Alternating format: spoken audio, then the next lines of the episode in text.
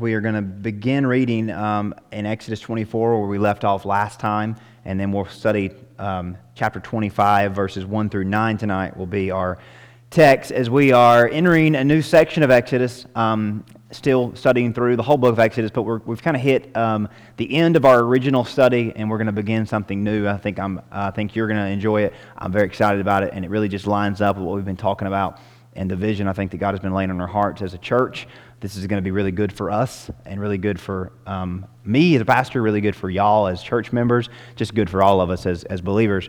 Um, so uh, we've really hit the end. Um, like I've said, we've hit the end of our original intent of studying Exodus. Uh, I think I originally told you uh, earlier this year that we were going to study Exodus up until chapter 24, 25. Um, we set out to study the origin of Israel as a nation.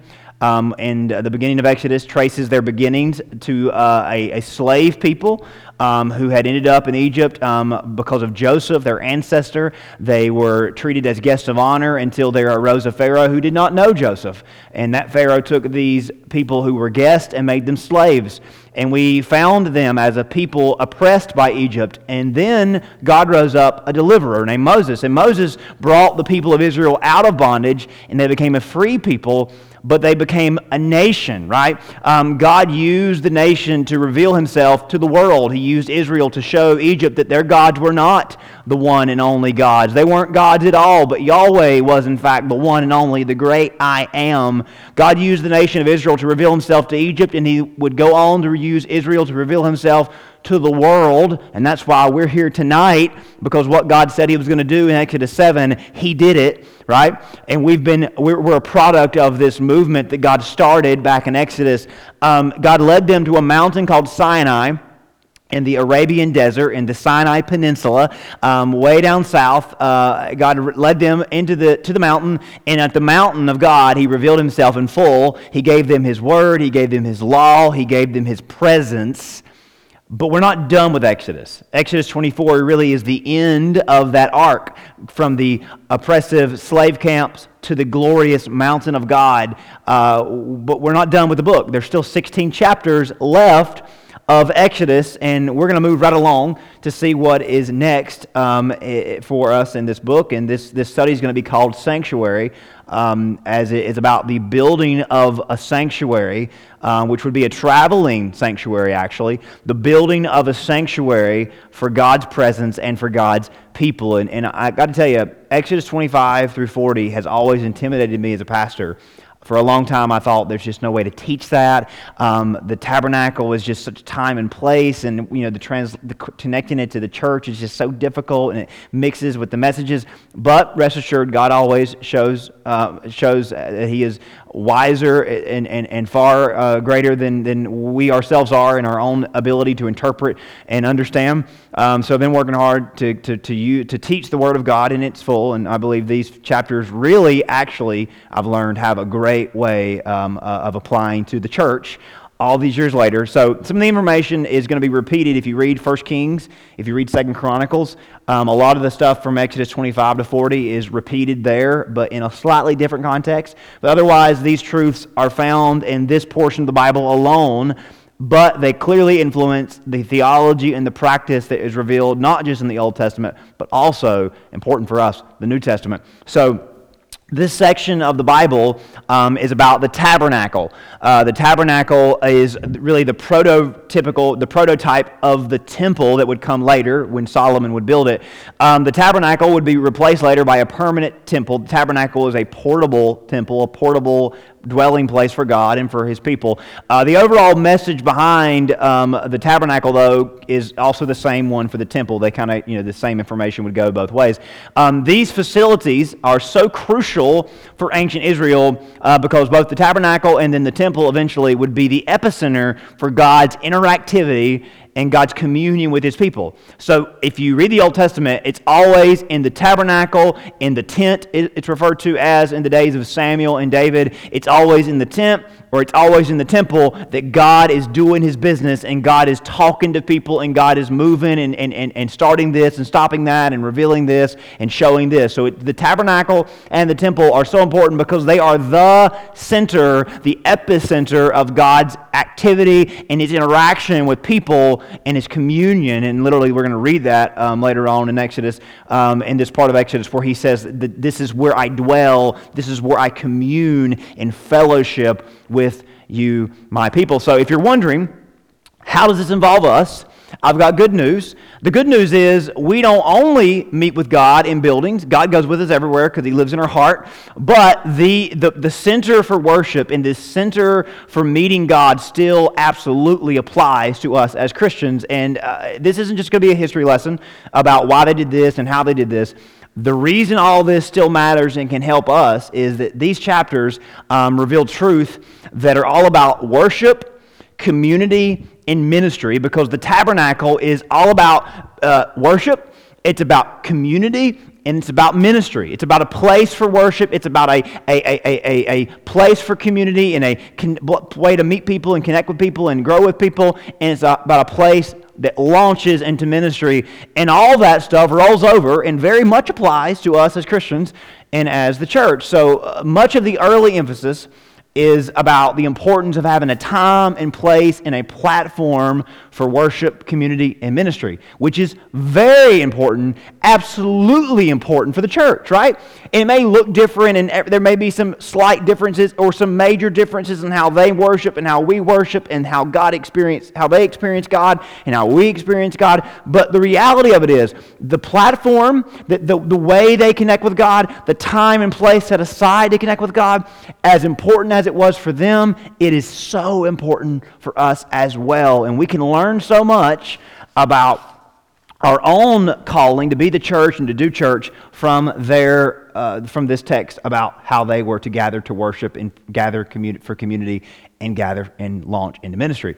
So as we're going to learn, um, or as we get into this text, we're going to learn why corporate worship is so important. And by corporate, I don't mean business. Corporate is just a word that means collective, gathering together. It's not worship in my car when I'm going down the road. It's getting together in the house, right? Getting together in a building, getting together. It doesn't matter if it's a building or in a tent or in an arbor or whatever you are, but getting together with God's people, right? Where it's just not just you and your family or you and your friends, it's you and everybody, right?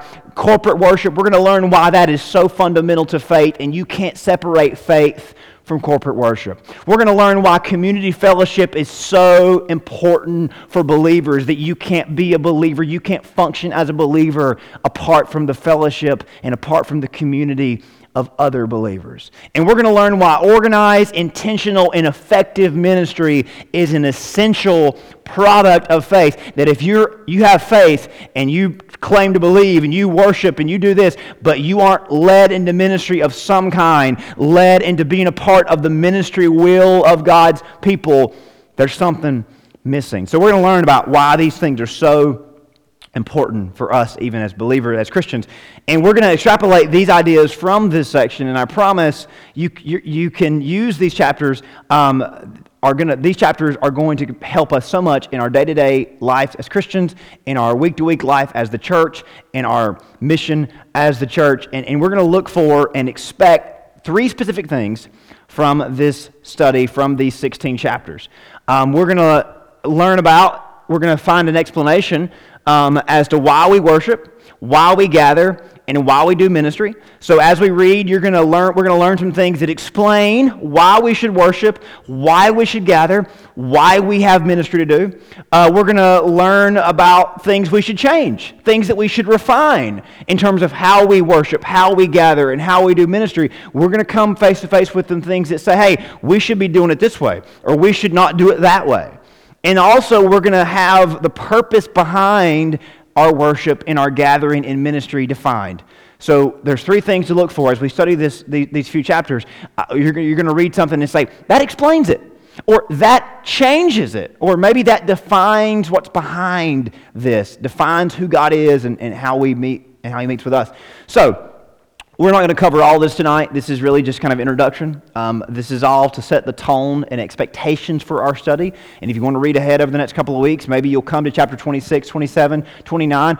Come up to me before I get to those and say, hey, I was reading this, and, and, and I think this is, is this about that? Or, or prepare your heart for this, because I think this is some text. These are some chapters that you probably are prone to skip over, right? You get to Exodus 20, 24, yeah, maybe I can just skip on over to Leviticus, and then you think, oh no, I'm just going to skip on over to Numbers. Then you think, I'm just going to skip all over to Joshua, right? No offense, Moses, I'm not going to read the rest of this because it's a little bit dense, right?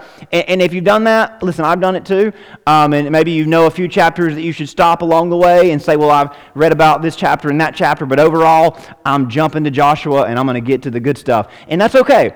But I encourage you to read along with this uh, because we're going to try our best to stay uh, and, and study each and every chapter as much to the verse by verse as we can. But again, we're not going to study it all tonight. We're just kind of setting the tone and hopefully give you some key ideas and touch points for when we come across these things. You'll think, okay, that's what this is about worship, community, and ministry. So we left off in 24 where Moses and the elders of Israel are literally meeting with God. They're having lunch with God and they're receiving direction and guidance from Him.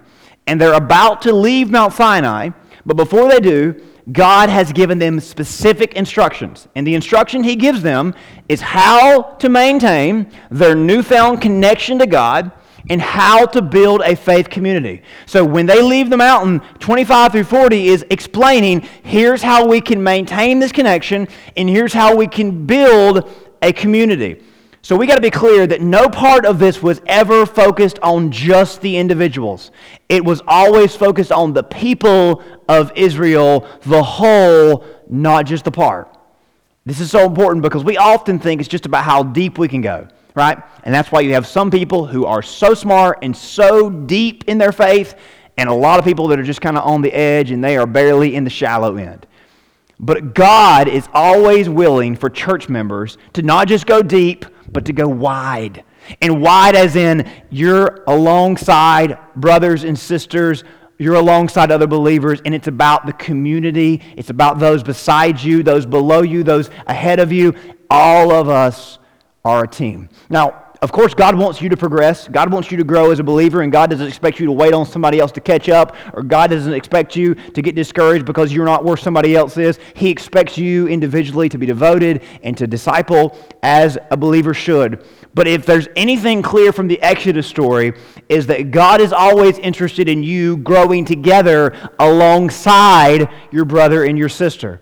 Exodus is the story above all of God saving Israel. He doesn't just save this Jew and that Jew. When they cross the Red Sea, they are saved into a nation, right? They are spoke God speaks to them as a nation, not as individuals. Not say they don't matter individually. They do. They're all saved, right?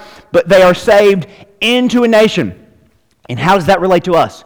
We are saved into the church, right? So it's not that we individually don't matter. Of course, you individually matter. Jesus died for you individually, He walks and talks with you individually. But there's something bigger, right? We've been saved into the church, the body of Christ. So there's an important distinction to follow. So in Exodus 24, Moses and the elders ascend the mountain to meet with God and learn how to build and foster a worshiping and ministry minded community for God's people. So that's kind of what we're, we're, we're, stepping into. Now, we didn't read all of 24 last week, so I want to read the end of that chapter so the rest of this will make sense. So, Exodus 24, verse 9 through 18, just listen to the narrative because this is just a cool story that needs to be read more often. Moses went up, also Aaron, Nadab, and Abihu and 70 of the elders of Israel. And they saw the God of Israel, and there was under his feet, as it were, a paved work of sapphire stone, and it was like it was very heavens in its clarity. And on the nobles of the children of Israel he did not lay his hand. So they saw God, and they ate and they drank with him. And then the Lord said to Moses, Come up to me on the mountain and be there, and I will give you the tablets of stone and the law and the commandments which I have written I have written, so God has written this stuff down. So that's pretty important, right? That you may teach them. So I've, they've already got the commandments, but the rest is about the building of the community and maintaining the connection. And that's what is revealed in the rest of this book. So Moses arose with his assistant Joshua, and Moses went up to the mountain of God. He said to the elders, Wait here for us until we come back to you. Indeed, Aaron and Hur are with you. If any man has difficulty, let him go, let him go to them. Then Moses went up to the mountain, and a cloud covered the mountain. Now the glory of the Lord rested on the Mount Sinai, and the cloud covered it six days. On the seventh, he called, Mo- called to Moses out of the midst of the cloud.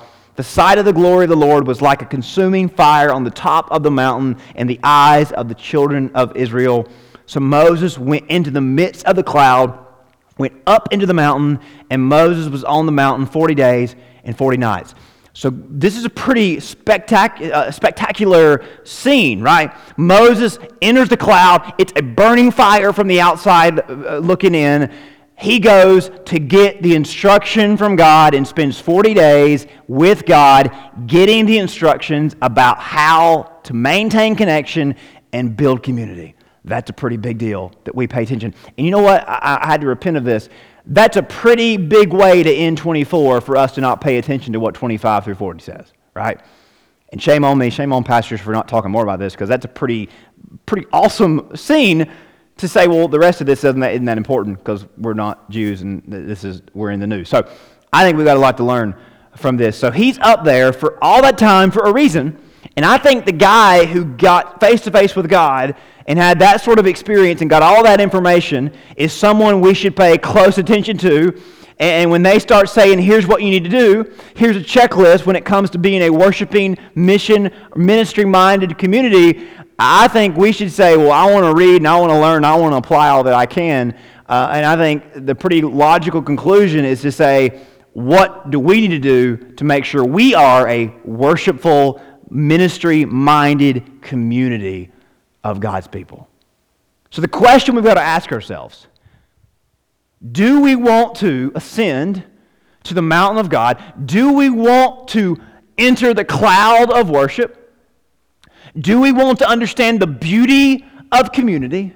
And do we want to enjoy the mission of ministry? The cloud of worship that is this place of rest and this place of connecting with God that can only be done when you're corporately with your brothers and sisters, worshiping, singing, offering yourself to God. Understanding the beauty of community that only happens when you give yourself to the greater body that God is building and calling you to. Enjoying the fulfillment that is only found in the mission of doing ministry for those in need. Listen, some of us, we are all about what we can do. I'll do this and I'll give that, but we never lean into community. Think about how many people, and this is, uh, this is where I struggle as a, as, a, as a Christian, not just as a pastor. I'm one of the people that I love, I, will do this and I'll do that and I'll give this and I'll go there, but I, I, I'm reluctant to lean into community and I'm reluctant to truly embrace and truly immerse myself into the body of believers worshiping and giving themselves. I'm reluctant to say I'm a part of the whole. That's, that's been a weakness of mine for a long time. That I'm all about doing this, I'm all about doing that. I love ministry, I'll do, do, do, I'll go, go, go, I'll give, give, give. But I'm a little bit shy about community. I'm a little bit, I don't know if worship is really that important. But I'm glad, you, and listen, if, if, that's you, I'm glad you give and I'm glad you serve, but I want you to experience the whole realm of God. I want you to take that step into community. I want you to understand the bliss of worship. Now, some of us, we love hanging out. We love socializing. We love community. We love doing life with each other. We love Bible study and we love small grouping but we still miss the importance of corporate worship. I mean, some people, they'll hang out and they'll go and they'll do this with their buddies and their friends, all in the name of Jesus, but they don't see the importance of being in the house, right? They don't see the importance of assembling, not just with their buddies and their friends, not just with the people on their row. They don't see the benefit of everybody in the building, the corporate worship, right? Right? Listen, they don't see the benefit of, well, I'm here for the fireworks, I'm here for the food, but I'm not worried about everybody else, right? Or I don't really want to do the work. Right? There are some people, they love the, the community part, but they miss the worship and they miss the work. And then there's some of us. We love worship. I mean, we love singing and lifting our hands up. We feel so emotional and alive in the spirit, but we stop short of taking the word serious and committing to the church and obeying the mission. And honestly, we check out after the music stops. And unless the music engages us, we really wonder if we're wasting our time. So you see, how some of us, we get one of these things, but we don't think the others are that important for us.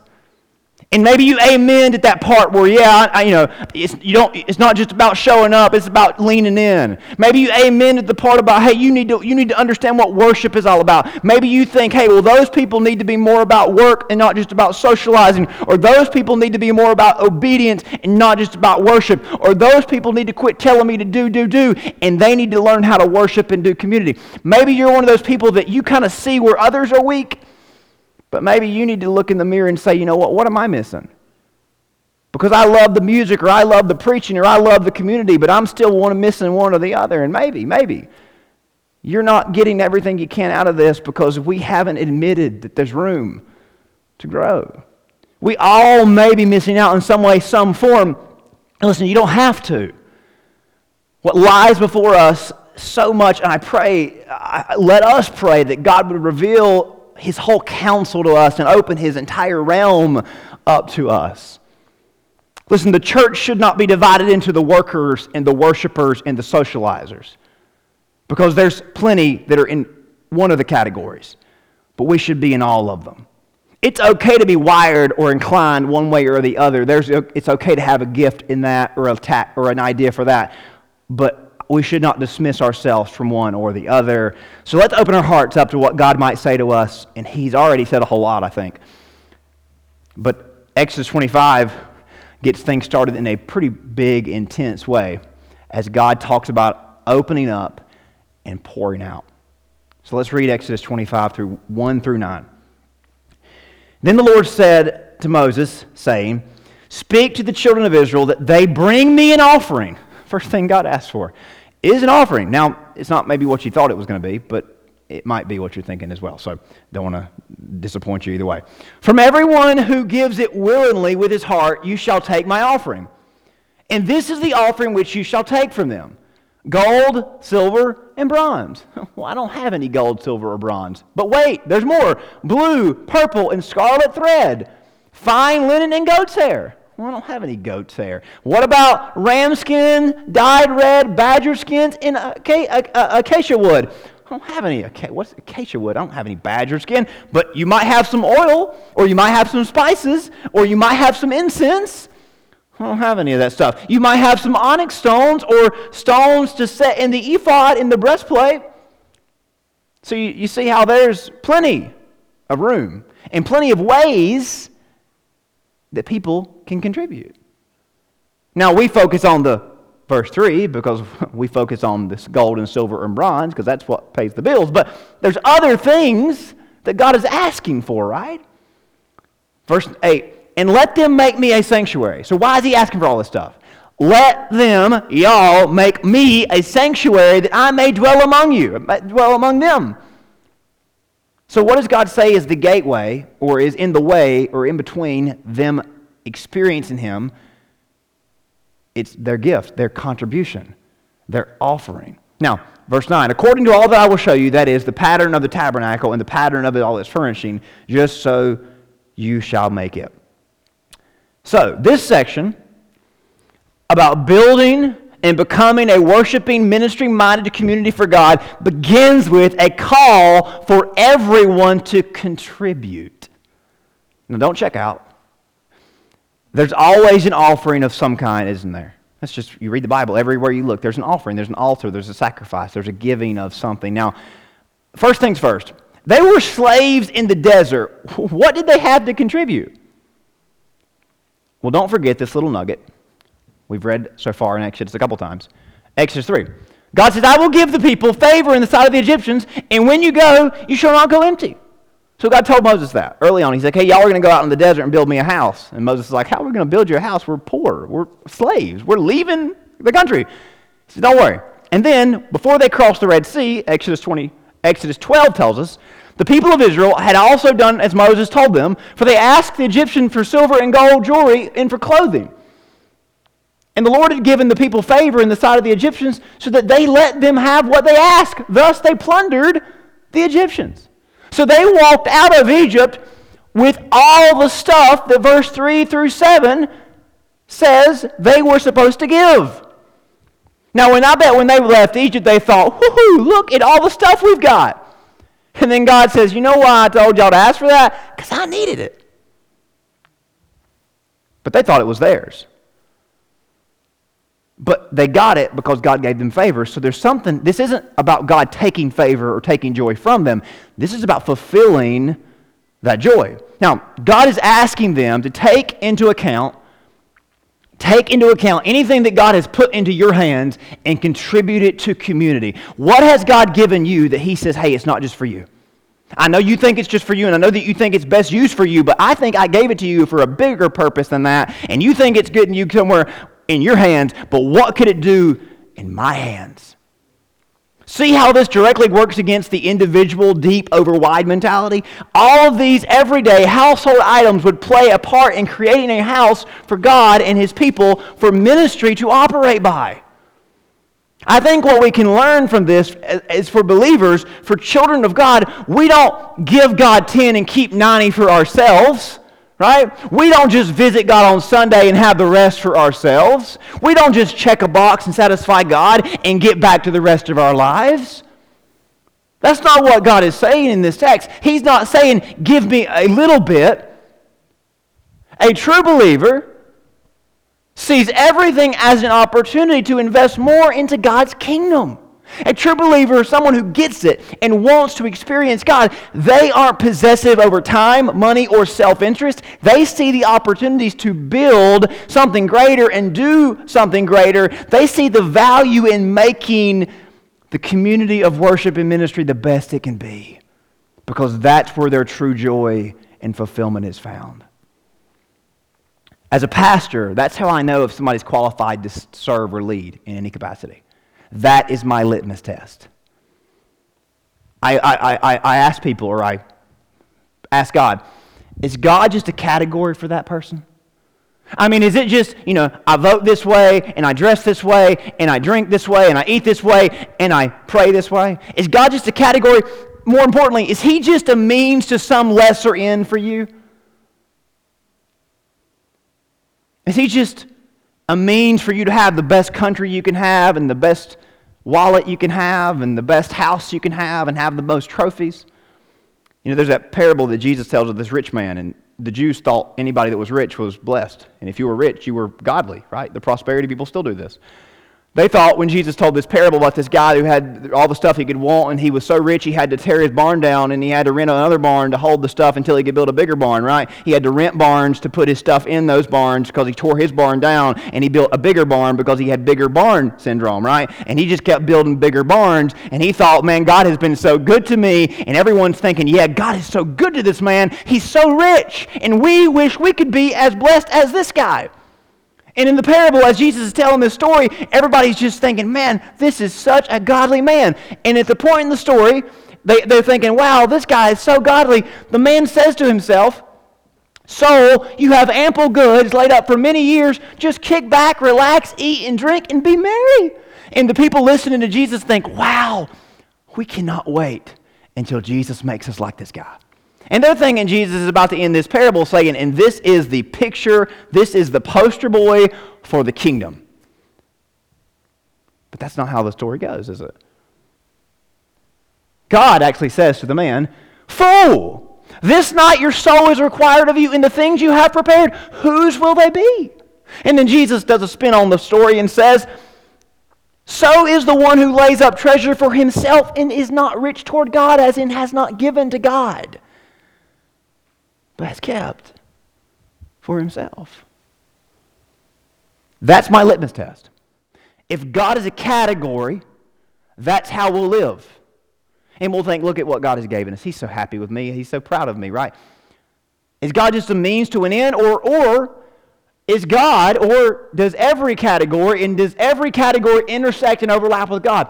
Are you seeking to be a means to a greater kingdom minded end for Him? That's what qualifies you for service. That's what makes you a true follower and truly blessed. See, some people they want to show up on Sundays and be entertained. They want to socialize. Others want to say, Well, I've done this, look at me. But they want to hold the rest back for themselves and never truly give themselves in. But those who get it, those who want to ascend and dwell in the realm of God, they see the value in worship of any quality or kind. They see how engaged they can become with others in God. They see the value in giving and seeing, serving because of how it pleases God and helps others. They see the joy in community, loving and learning more about each other. They see what verse 8 talks about. And they, say, they know that for God to maximize his presence and power in our midst, we've got to bring what he's given us and give it to his community. And it's not about what you bring, it's about how you bring it. It's about the posture of your heart. Invest in yourself. Remember, Jesus, not a parable, but a real story, a real historical account. Jesus looked up and saw the rich putting their gifts in the offering box. But he saw a woman, a poor widow, putting in two small copper coins. And he said, Truly, I tell you, this poor widow has put in more than all of them. Well, no, she hasn't. I mean, they put in hundreds of dollars, uh, thousands of dollars. She put in two pennies. But he says, he says, listen, God does not count the zeros, He counts the percentage. And this woman put in more than they because she put in all that she had. So, what is the percentage of all? Come on, y'all. 10%? Is that? No, 100, right? all isn't just a little percent, it's everyone. So I got to ask you, because you know I got to. What percentage of your time, of your life, of your money and mine is dedicated to God? Your planning, your mind space, what percentage? It might be different in every category, and you might not know exactly the percentage. I don't know. But let me say this if you only, if you limit, if you think, well, I just give a little bit and that's all I got to give, or I got to do a little bit, that's all I got to do, could you be missing something? Let me show it to you this way. See, if I give God 10% of me, 10% of my time, my money, my life, my resources, whatever. See, I've got 90%, still it's all about me. And I got to think, you know, what if what if I just start giving God a little bit more? I mean, what if I just start giving God 40 instead of just 10? And I mean, but there's still 60% of me going on, right? And I don't like the way that looks because I don't think, with me being the majority of that chart, I don't think that's going to end well. So what if I gave God a little bit more? I mean, what if I gave him 70 and I, you know, I still got 30 of me in there, and then the more I think about it, you know, well, that's still too much of me. I mean, so what if I just give God 90? I like that. Because God has all of a sudden taken up residence in me. And I still got time to do what I need to do and get done what I get, it, need to get done. And truth be told, that's still 10% too much of me. See what I'm saying? See what's going on here? The more room I make, the more room God can take. And I like that, don't you? And that's where the good, that's where the joy comes. So our attitude as a church, it doesn't just get a pass because we're holy and it's a building, right? We as a church have to ask, are we giving God the room to be God? Or are we just giving him a little space up here at the altar? or a little bit of time at the end? We have to constantly say to God, it's all yours. How can we utilize it for worship and community and ministry? Because what are we building after all? What is the goal of this? To build a sanctuary. And what is a sanctuary? a place and time for rest and refuge where we come out of ourselves and get to God. And worship is about finding rest. It's not about being hyped up or entertained. People tell me all the time, I want to be hyped up. Worship is not about hype, getting hyped or entertainment. Worship is about proclaiming God's promises and letting our minds be changed by His truth. It's about saying what God is all about. It's about speaking those things into existence, singing those things out louder than the voices that say otherwise. It's about proclaiming who God is and finding rest in Him. And community is about maintaining rest. Not about having this or that to do and being busy and going, going, going. It's about having people to love and be loved by, having a family that accepts and embraces and helps. And ministry is about sharing that rest. Going far, going to far extents to share with others what God has shared with us. That's what it means to be a sanctuary. We find rest, we maintain rest, and we give it. That's our goal. That's our mission. But what does chapter 25 tell us we've got to do to get there? We've got to come together. We've got to give to the whole from the parts. And the more we do that, the more room we make, the more room God takes. And that's where we find rest. Let me pray for you. Father, I love you, and I'm thankful that there is rest found in you. Father, thank you that we as a church strive and are given an opportunity to show the world that they can find rest in you, they can maintain rest in you, and that they can share rest with those that haven't found it yet. God, we as a church, we realize that just because we're a building with a steeple and crosses all over the place, that doesn't mean we get a pass. That doesn't mean we're this by default. We've got to examine ourselves. Are we giving you the room to be God? Are we giving? Are we contributing? Are we offering ourselves, our lives, our everything, our place, our land, our resources? Are we giving you the place to be the God that you claim to be and the God that can give the rest that we need? God, let us consider are we a worshiping, ministry minded community? Father, help us to examine our lives, and as we study this book of Exodus, help us to see what we can do to be a more worshipful, a more ministerial, a better community after your image, so that you might make your presence known in a greater way than ever before in this house and in our hearts. God, we thank you. We ask all this in Jesus' name.